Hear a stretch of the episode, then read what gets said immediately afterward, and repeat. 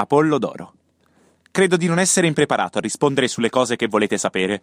In effetti, proprio l'altro ieri mi capitò di salire in città da casa mia, dal falero, quando un amico, vedutomi da dietro, da lontano, mi chiamò e in modo scherzoso mi disse: Ehi, cittadino del falero, tu, Apollodoro, non mi aspetti? Io mi fermai e lo aspettai. Ed egli soggiunse: Apollodoro è un po' che ti cercavo perché desideravo informarmi di quella riunione di Acatone, di Socrate, di Alcibiade e degli altri che quella volta furono presenti al simposio e sapere quali furono i loro discorsi sull'amore. Bentornati a una nuova puntata di Tra le righe. Eh, il brano di cui parleremo oggi è un dialogo di Platone ed è il Simposio.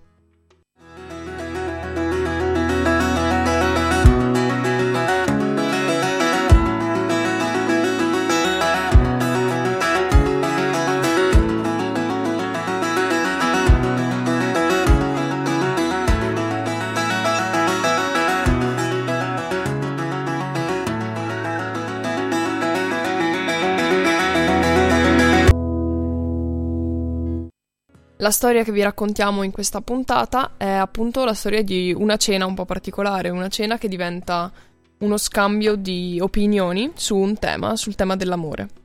Ma questo, questo scambio di opinioni tra chi avviene? Avviene tra Socrate e alcuni amici durante una cena in onore del, del padrone di casa che ha vinto un'importante gara sportiva e quindi vuole festeggiare. Il dialogo quindi di cui vi parleremo oggi è il Simposio di Platone scritto circa nel 416 a.C. E per questo motivo abbiamo deciso di accostarvi eh, l'arte, l'arte, greca e le, le statue greche che hanno a che fare con la mitologia del tempo.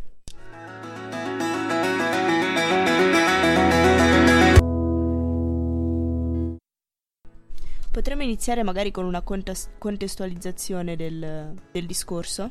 Sì, direi che, che è meglio. Infatti il, il libro di per sé non parte direttamente con la vicenda di cui, di cui parla, ma avviene un incontro tra, tra degli amici per strada che mentre parlano ritirano fuori questo, questa, questo episodio di cui hanno sentito parlare che non hanno vissuto in prima persona, che è appunto il, questo, questo banchetto, questo scambio di opinioni a cui partecipava Socrate, che è diciamo il punto sì, focale di questo dialogo. Esatto, quindi eh, si ritrovano al, al banchetto di, di, Agatone per festeggiare una vittoria in competizioni sportive e man mano il discorso eh, si, si, focalizza sulla, sulla, concezione di Eros e quindi dell'amore eh, all'interno della, della, storia.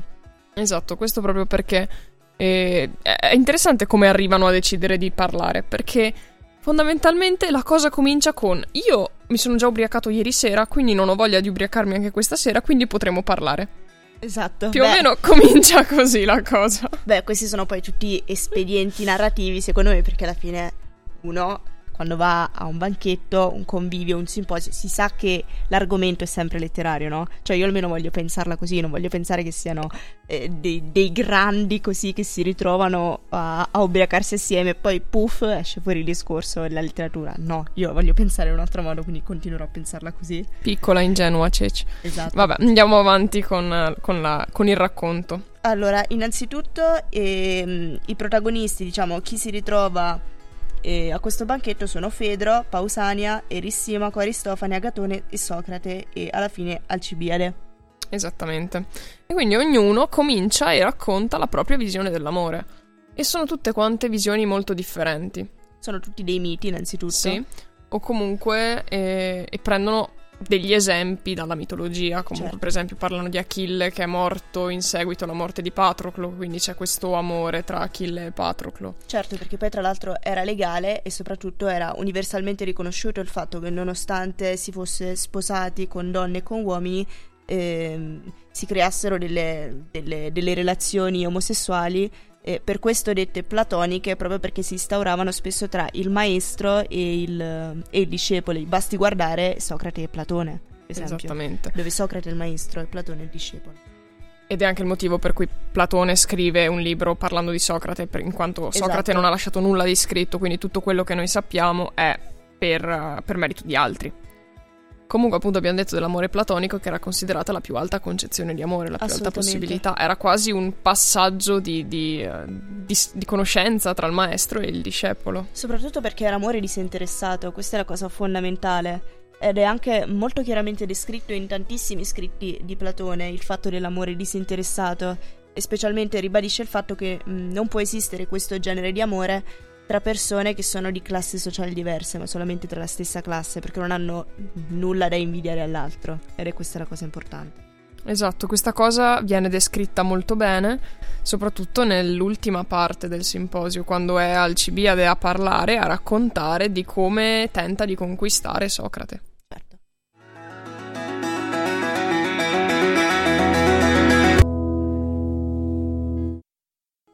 Ecco, adesso visto che non abbiamo il tempo magari di, di spiegarvi tutti i miti, eh, potremmo provare a proporvi quelli che a me e a Margherita sono piaciuti maggiormente.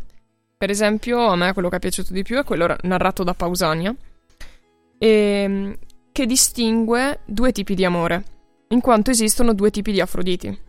C'è Afrodite Urania, che è quella celeste, figlia di Urano, quindi un po' più pura, e quella volgare, figlia di Zeus e di Dione, detta Afrodite Pandemia. E il, il, primo tipo di amore, quello legato a Afrodite Urania, è l'amore celeste e è amore dell'anima, quindi più puro.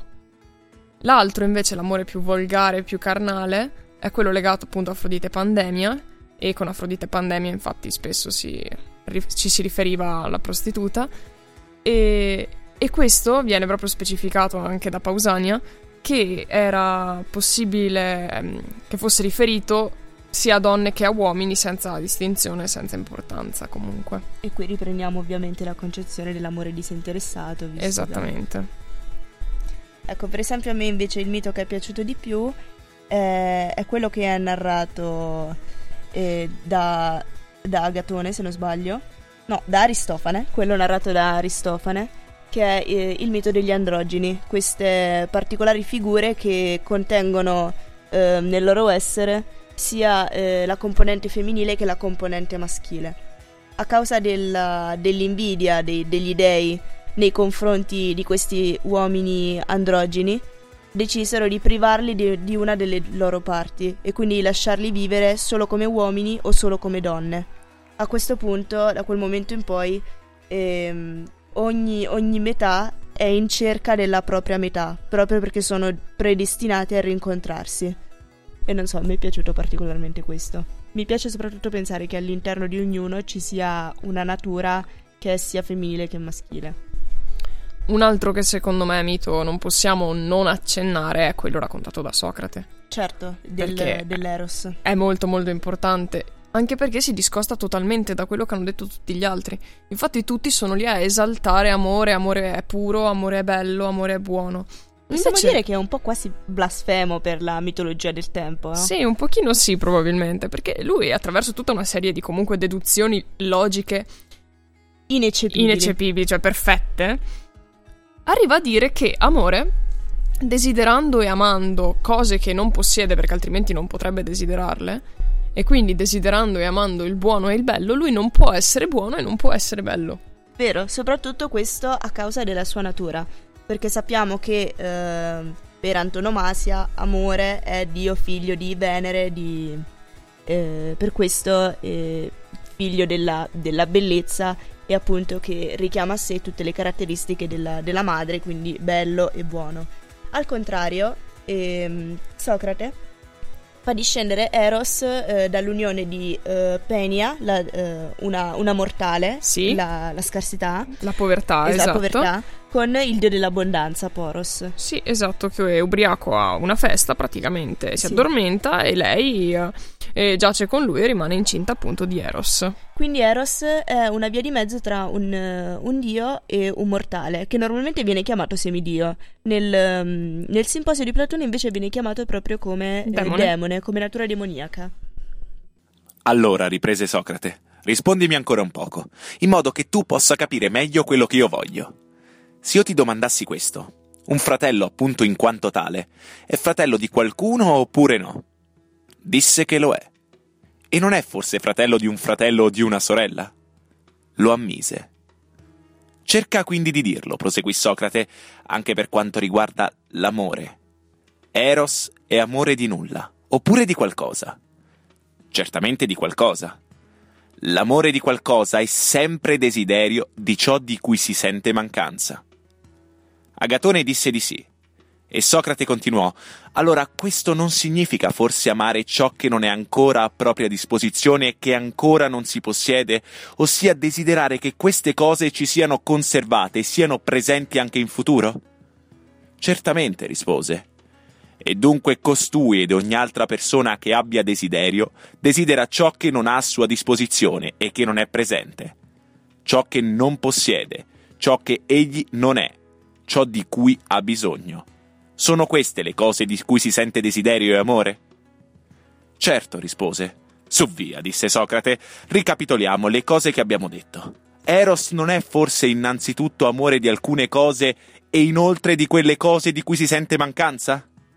Sì, rispose. Ciò di cui Eros sente mancanza e desiderio sono le cose belle e buone.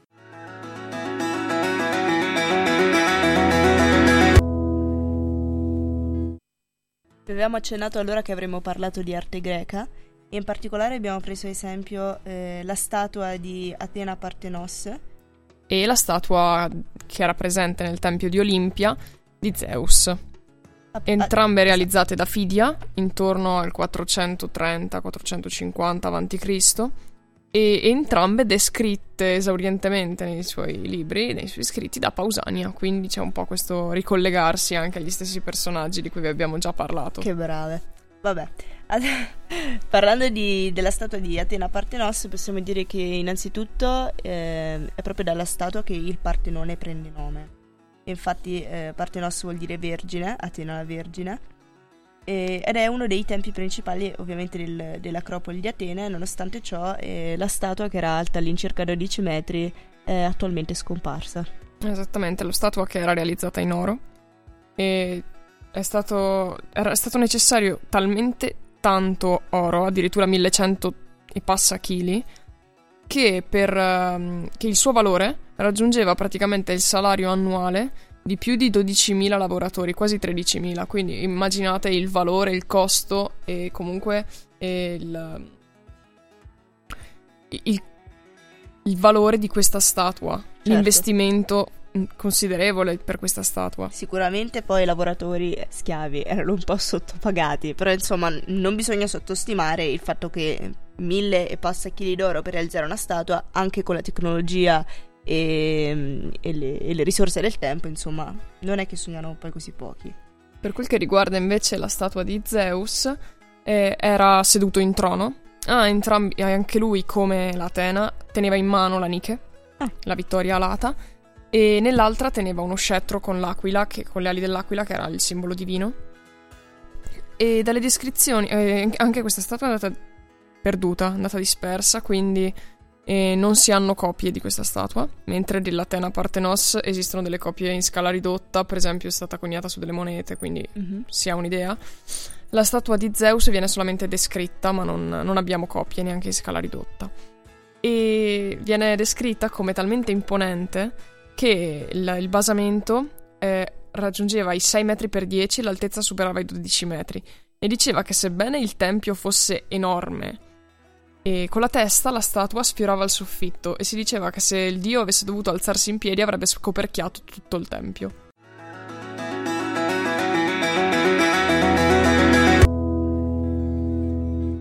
Siamo al termine anche di questa puntata, ma torniamo la settimana prossima, sempre alle 18.30, sempre su Sabba Radio. E torniamo pres- con un nuovo libro. Esattamente, che è Sulla strada di Jack Kerouac. Ciao, ci sentiamo settimana prossima.